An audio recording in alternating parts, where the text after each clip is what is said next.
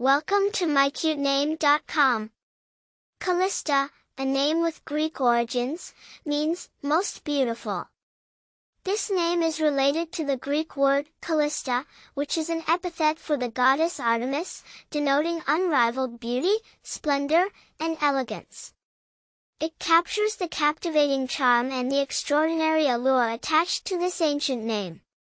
The name Calista originates from the Greek Callisto, meaning most beautiful. Callisto, in Greek mythology, was a nymph who was loved by Zeus and became the mother of Arcas, the eponym of Arcadia.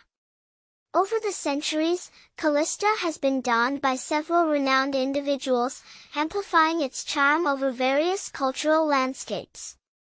The name Calista rings bells in the world of fame and popularity. Calista Flockhart, an iconic actress most known for her role in the television show Ally McBeal, is a prominent bearer of the name.